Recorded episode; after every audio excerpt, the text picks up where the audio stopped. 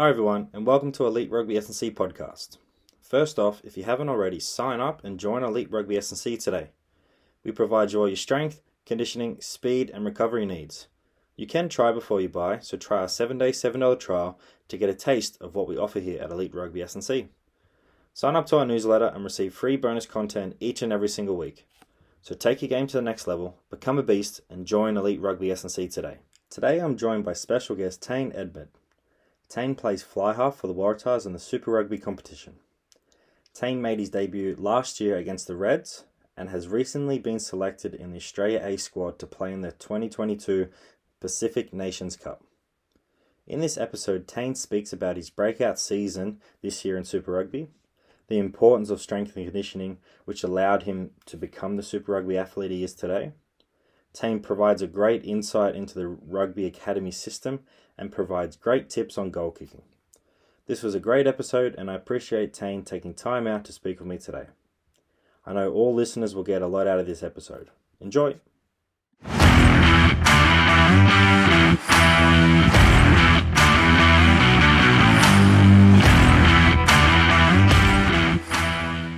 So, g'day Tane, how are you? I'm very well, good to be here. That's good. Thanks for joining on. It's been awesome to see you play Super Rugby this year. So how's the body feeling after the Super Rugby season? Yeah, body feels really good, actually. It's pretty fast and physical, but in saying that, I probably didn't play a whole heap of footy in the end, probably only 10 to 12 games. So, you know, that's not a whole lot if you compare it to the UK, especially the UK, how many games they play. But, body's all good. That's good to hear.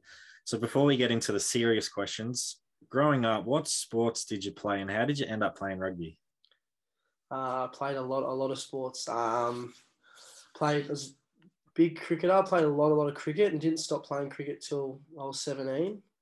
But cricket, soccer, swimming, touch football, did a bit of gymnastics in there.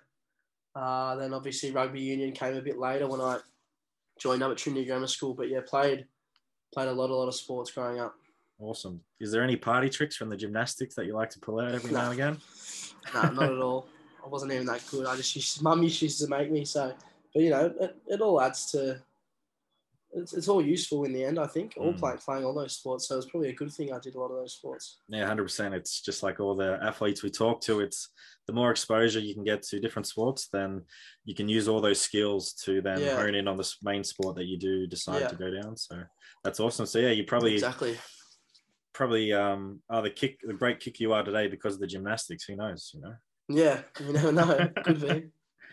That's awesome. So this year has been a breakout year for you. What has allowed you to make the most of the opportunity with the Waratahs this year? I think it was just more so opportunity. Last year, I probably wasn't quite ready to be given a starting role, and I just kind of bided my time and just tried to, you know, get as good as I could each week. Whereas this year, I was given an opportunity, and I knew that if I wanted to stay, I had to take it because we have some good fly halves at the Tars, and not sure. I think, you know, I work quite hard every week to get myself in a position where I can play well, whether that be a club or Super Rugby. But I think the main thing is just opportunity and then becoming comfortable in that situation. And last year I was a young fella who's come into an environment that I probably wasn't used to in my first year of professional football, whereas this year I feel a lot more comfortable. And then especially playing 5'8", you need to be able to be comfortable in the environment because you kind of need to run the team around the park. So probably that and just opportunity. Awesome. How much has Shute Shield taught you to become that professional rugby athlete? A lot. I think in 2020, Australian under-20s got cancelled, which meant I was able to play a full year of Shute Shield, men's football. And I think it was massive for me just in terms of physicality and being able to take those hits, because it is a pretty big step up in physicality wise. I think it made my transition into Super Rugby a lot smoother. Whereas if I just kind of stayed in 20s and wasn't really used to men's football yet, it probably would have taken me a bit longer, but Shute year was massive for me having that 1 year, just to get the body, you know, used to the contact and the speed and all that stuff. I think it was pretty pivotal for me, yeah. Awesome. Yeah, it's a great comp up there, and it's just so physical as well, just watching it online. So it's definitely a great competition if you can get into it. Yeah. So let's go back several weeks ago. So you beat the Crusaders at home. What a win that was. So can you describe that game to us and how you felt after the whistle blew? I was just stoked to even be in that position, to be honest, in the first place. Looking up and seeing David Havelian and you know, those All Blacks and stuff, it was just like, wow. And then playing at Lycaud Oval for me, which was, I've spoken about the fair bit, obviously, but Lycaud Oval was a place where I grew up, you know, playing and watching football, and my dad obviously played there, and then having my family there, and then to win after the year we had last year, you know, as you could probably see in that interview, I was probably a bit lost for words, and I was exhausted. Just because I was just like, we were so close to winning and I just wanted to make sure we won. And then it was just, it was a weird feeling. I was obviously super emotional, exhausted, and then just absolutely over the moon to win in front of my family on that field. And then also for the group of boys that we had after the year we had last year, it was just kind of like a real massive moment, you know, not just for me, but all the boys in the team. Do you have to kind of pinch yourself sometimes when you see the likes of Will Jordan or Richie Mo'unga out there and just like, I saw you on TV, like now I'm playing against you. It's crazy. It's weird because when, you know, you probably think more about it before the game, because when you're out there playing, you're just, you know, playing. You're just trying to do your job on the field, but you kind of think of it more beforehand, and you try not to think about it, because at the end of the day, they are just human, and you try to, you know, not think about the opposition too much. But yeah, definitely leading into that week, you know, I saw the team list come out, and unfortunately Richie didn't play in the game, which, you know, was good for our team because he's a freak. But for me, I was a little bit disappointed because I just thought it would have been really cool to come up against him. But there were plenty of All Blacks out there, and yeah, you definitely have to pinch yourself, especially after you're just like far out. Like that was really, really cool for me, and I guess that's what it's all about. It's just getting those opportunities, and that's what you play the game for. Just for those moments, I guess. Yeah, that's awesome. So what do you think has been the main change in culture and environment from Waratahs from last year to this year? I think it correlates well with what I was saying for me personally with my break, like having the year I had this year. I think because we have such a young squad, like it's just about being comfortable, and last year we were so young, a lot of us in our first year of footy, and then just having that extra preseason, you know, extra experience, and having blokes like Hooper, Jed Holloway, Ned Hannigan, those sort of blokes come back and bring that experience. And then you add in what DC does with all his culture and how strong he is with all that. I think it all just culminated quite nicely. But I think you could put it down to DC mostly. He, nothing really changed a whole lot in terms of our footy. Our defence really, really improved. Jason Gilmore's an outstanding defensive coach, and our defence was outstanding. Our attack last year was still really strong. We still used to score a lot of points. But then now DC just brought in a culture where we believe in each other, and you got to stick up for your mate. You got to be tough, and you got to show a lot of resilience. And I think he's done really well in doing that and bringing that into the group. I always think about when I saw the episode. I don't know if you've ever seen Ted Lasso. He watched it a little bit, yeah, it's a pretty funny show. He talks to one kid about just having a memory of a goldfish, so just because a goldfish has a memory of 10 seconds and then forgets. So I think that's something that I sort of pride myself on, is trying to forget all the bad experiences, learn from them, but then move on. I think the Waratahs did that really well, is you learned from that experience last year and you turned it around and then played some awesome footy this year. So it was really cool to see.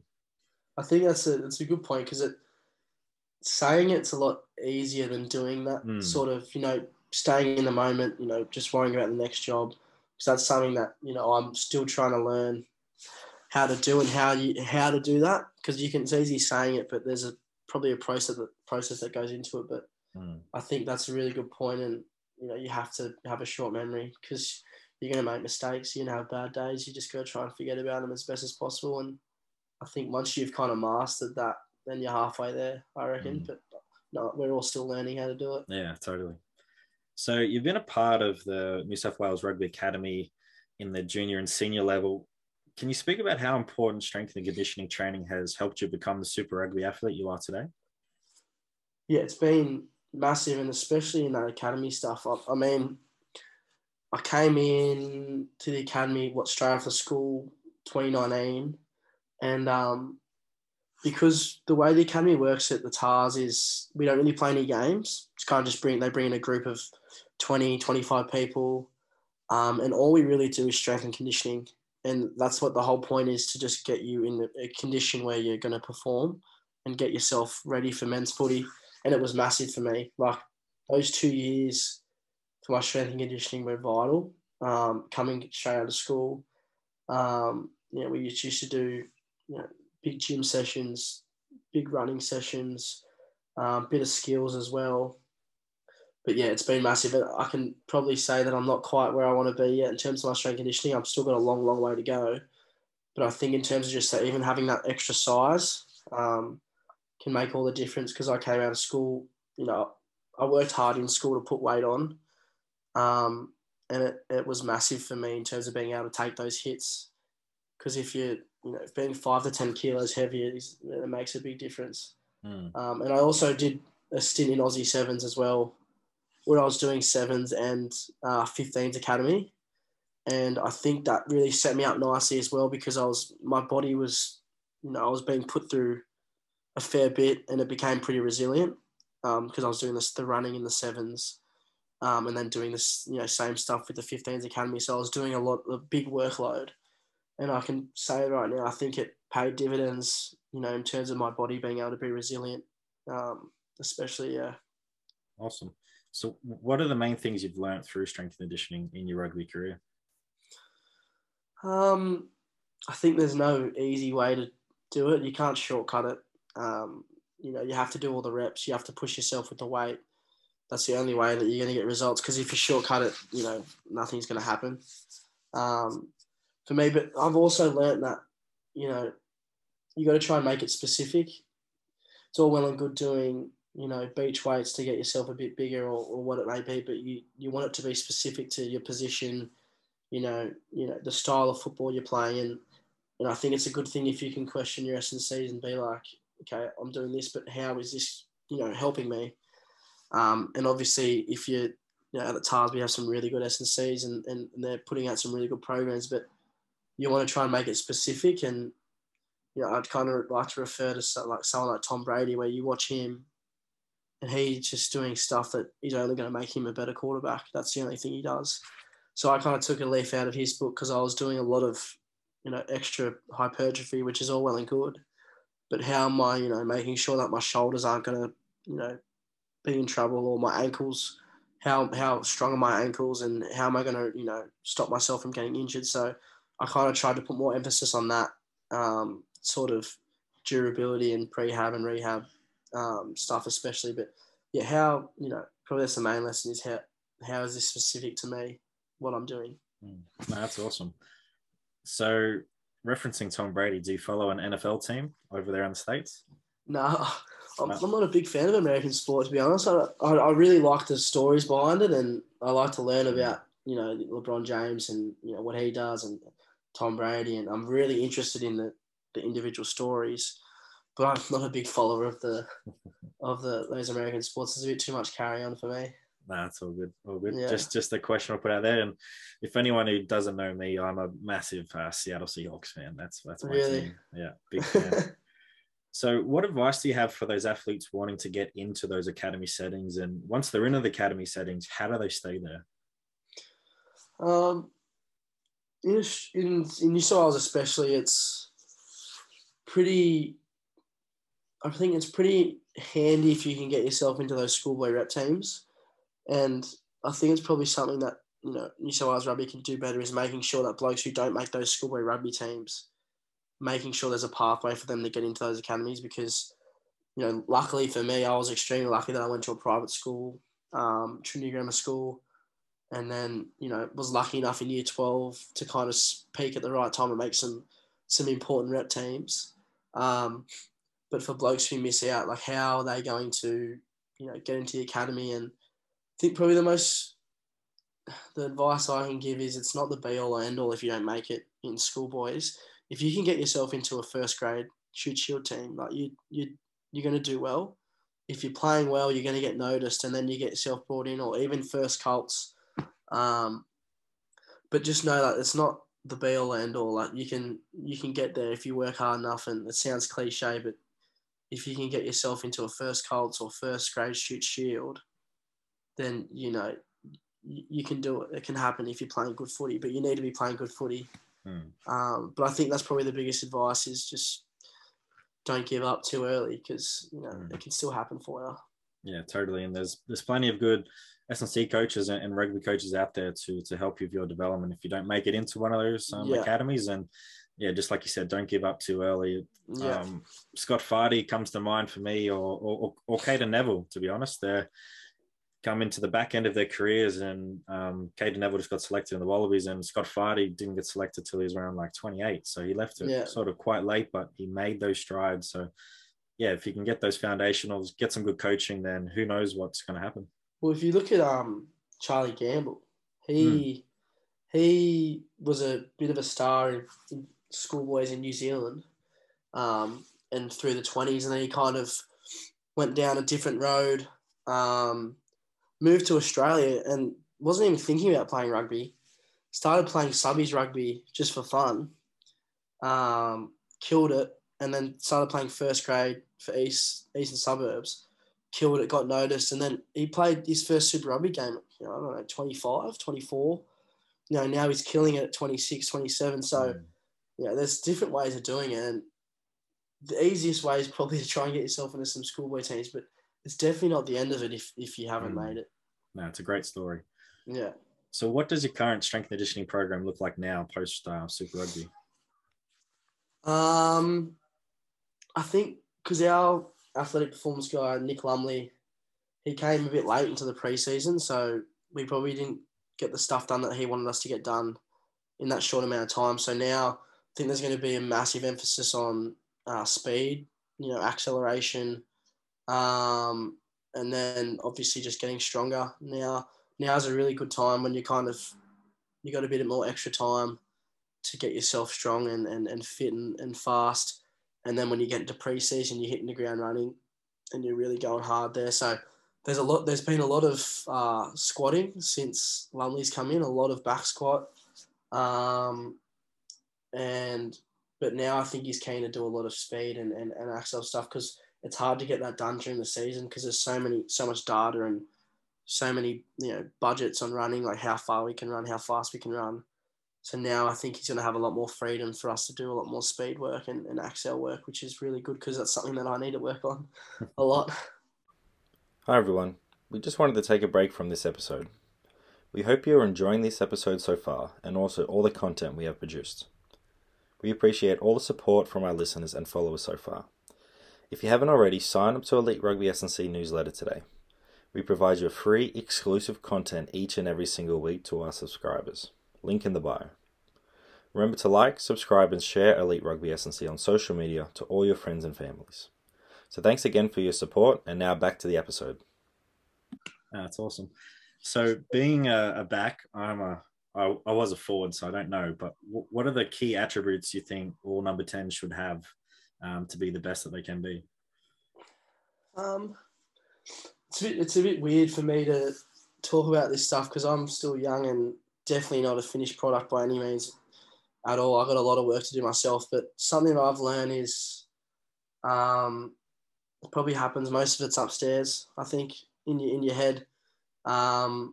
If you can manage a game and manage a team and communicate really effectively and at the end of the day, if you're a 5'8" and your team's winning, you're doing your job, I think. All the best 5'8s in the world, Carter, Wilkinson, their teams are winning. Because you can be playing the house game, but if your team's not winning, then no one really cares. So I think if you can be a 5'8" and put your team in a position to win games, that is the most important thing.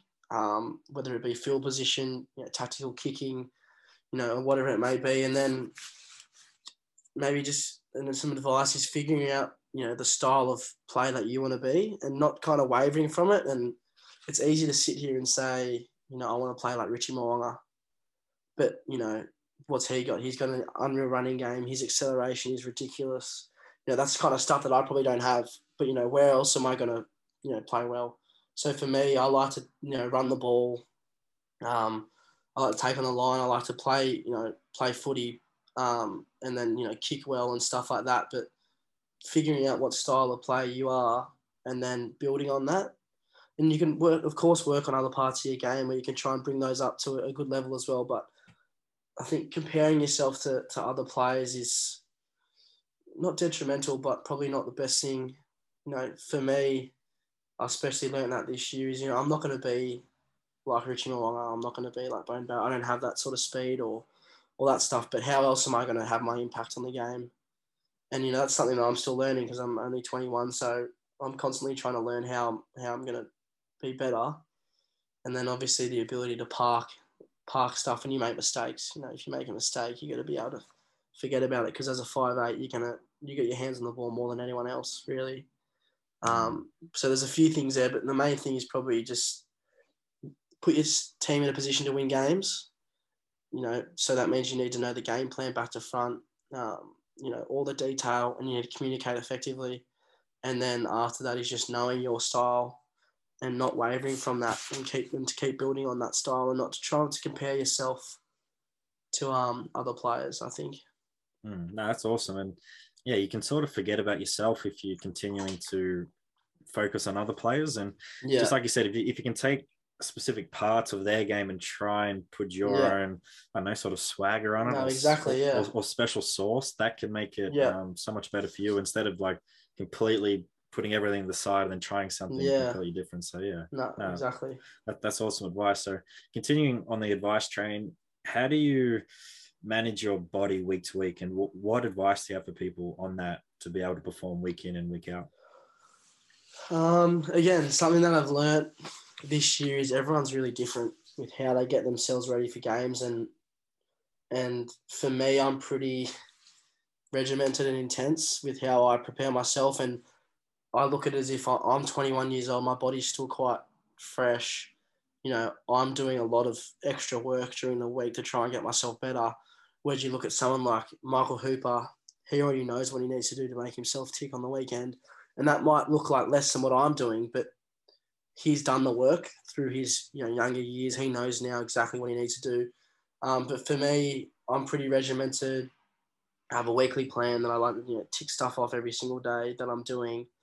And I've been doing quite a lot of extra work, you know, every day, trying to just get better. And I feel like I can do that because I'm young, and I, you know, my body's probably a lot fresher than a few of the older boys, so I'm able to do that. But yeah, everyone's different with how they, you know, make themselves tick. And on the weekend, you got to be peak. You got to be ready to go. So if you're finding that you might be doing too much work during the week, and I'm still fiddling with my, you know, preparation. You know, if I'm doing too much or too little, or too much of this or too much of that. But everyone's different. So if you can find, you know, on the weekend, I felt really good on the weekend, I played really well. Okay, what did I do during the week? You know, how am I going to replicate that now every week? Or I felt terrible. I felt, you know, too tired, or I ate this, or I, you know, did extra of this. You know, how am I going to change that next week to make myself feel better on the weekend? So it's a bit of trial and error, and I'm still definitely trialing with it. But yeah, you just need to find what works for you. It's a very individual preparation. You know, some blokes can not do, you know, much at all during the week and come out and kill it on the weekend. You know, I don't know how those blokes do it, to be honest, but because I'm very different. But yeah, you know, I think that's probably the advice, is everyone's different. What are you doing to get yourself to peak performance on the weekend? And that looks different for everyone. So yeah, that's probably some great advice there. Yeah. So when you do get to game day, what's your game day routine? Is there any sort of superstitions that you like to do, or is there a certain song you got to listen to? I try to avoid superstition because I feel like it makes things a bit difficult when you can't do those things. But I definitely have a routine. You know, I think I'm a very routine-based person. You know, every day I like to have a routine. But game day for me is normally like, you know, wake up, you know, go have your brekkie, you prioritise sleep. is what I to prioritise sleep. So I'll sleep in for as long as I can, get up, have brekkie, but then we normally go on a team walk. I'll come back, try and have a swim, get the body moving a little bit, and then I'll try and have a nap somewhere in there. And then you have your nutrition is really important, which, you know, the TARS obviously set out for us, so that's quite easy. If you're a club player, it might be a bit more difficult to get the nutrition in you need to, so you got to try and prioritise that. But and then, you know, you just got your beatings, and then you're strapping, and then you get to the game. I have one song that I like to listen to. That's Right Here, Right Now by Fatboy Slim. Okay. And I, you know, as you said before, it's important to stay in the moment. So I like to kind of get myself in that right here, right now sort of mindset. Is if I make a mistake, forget about it. Just staying in that moment. So I like to listen to that beforehand, but I try to avoid superstition. But that might sound like a superstition in itself, listening to that song. But nice. I guess, yeah, again, routine's different, you know, for everyone. But I think it's important to have a routine because it gets you in a mindset ready to play. Because if you're doing something the same every game day, your body's now going, all right, it's game day, so now it's time to switch on. Whereas if you didn't have a routine that was different every week, and you might find it hard to get yourself up for the weekend. No, I love that. It's really good to have a good song to go to. Just, I know, switches you on and gets you in that moment, but also, just allows you to just relax a bit and just observe what's going on. And, just like you said, enjoy the moment, be present, and then go out there and do the best you can. Definitely. No, that's awesome. I always used to like having some good pump-up songs, but then a song to bring me back down as well. Yeah. If I was too pumped, then I don't know, I just wasn't ready to go out there and play. So I like to have songs that bring me up, bring me back down, up and down. It's funny because it's different for probably each position as well. Because as a forward, you're probably more inclined to pump yourself up. As a 5'8", I'm trying to stay. I try to stay pretty calm, and it's all about saving emotional energy as well. Like you don't want to. I've learnt, especially this year, is you don't want to peak early emotionally, and so in the bus of the game, I'm just listening to pretty relaxed music, try not to think about the game too much, and then once you get into the change rooms, and you can start slowly building to make sure you're ready to go once you run out. But saving emotional energy is probably really important as well. You don't want to burn yourself out before you've even played the game. Yeah, totally. So who would you say is the best teammate to room with, and who is the worst teammate to room with? The person you just like, no, I'm not rooming with them. I've only ever had like 2 or 3 roommates from the TARS, and they've all been really good. I had Jack Grant a lot last year, and me and him are very close, so that was always great. He's a real cool character. And then this year I had Mark Nawaqanitawase, the Fijian flyer. I had him, and me and him have known each other since we were like 6 or 7 years old, so that's always really good as well. And it's funny to see the differing in routines and stuff, because he's very like relaxed and kind of does his own thing.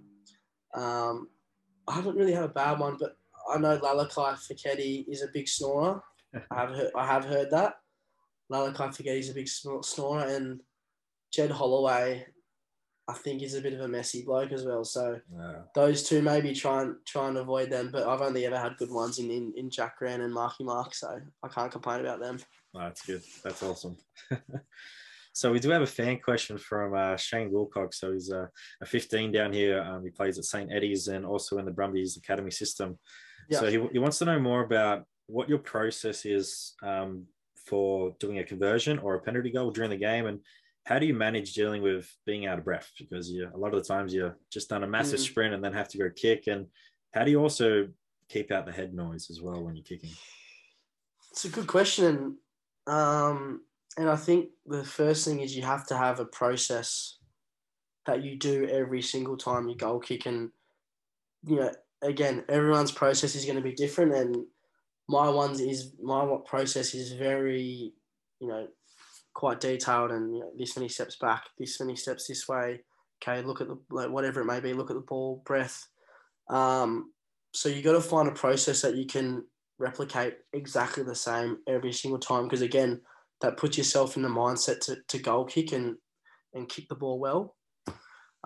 So that's probably the first thing I'd say as a goal kicker is find your process, find what works for you, and stick to it. Dealing with out of breath, I feel like by the time you get the ball on the tee, I found that I'm not too tired, and it's probably a good idea to put some big breaths in your process and really stand tall and suck them in. But don't make sure you do that before you start your process, because if it's not within your process, then they might stuff you around. So if your process already has big breaths in it, then that's sweet. If you want to get your breath back, you can take your time as well. There's not many referees who are going to pull you up for going overtime, I've found. So you can always take that extra little bit of time. And then the head noise is something that I'm still learning. And I think in that last Chiefs game, I didn't kick necessarily well. And I think that head noise probably got to me a little bit. And I think that's something that comes with experience.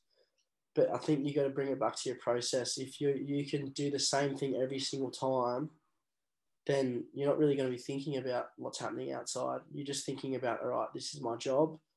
So if you're not, I don't think you can think about the outcome either. You just got to think about, okay, my next job within this process, 4 steps back, 4 steps to the side. Okay, look at the ball, look up at the post, my target, blah, blah, blah.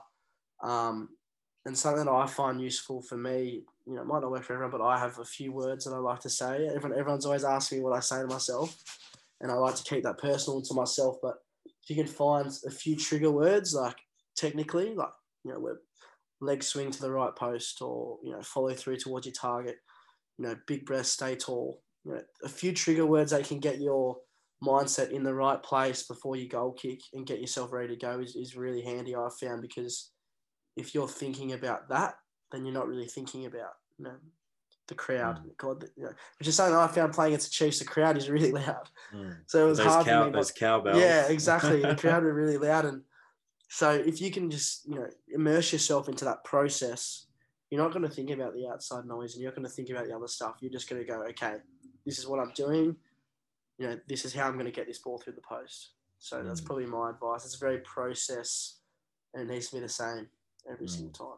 I think it's a great feeling as well when you see a goal kicker, like the sideline, they're just yelling at you, saying all these words, and you're just focused, and then they slot it through. Like Noah's done it a couple of times for the Brumbies this year, where he's kicked it and he's turned around, just give him a little wink, Like it must be a good feeling.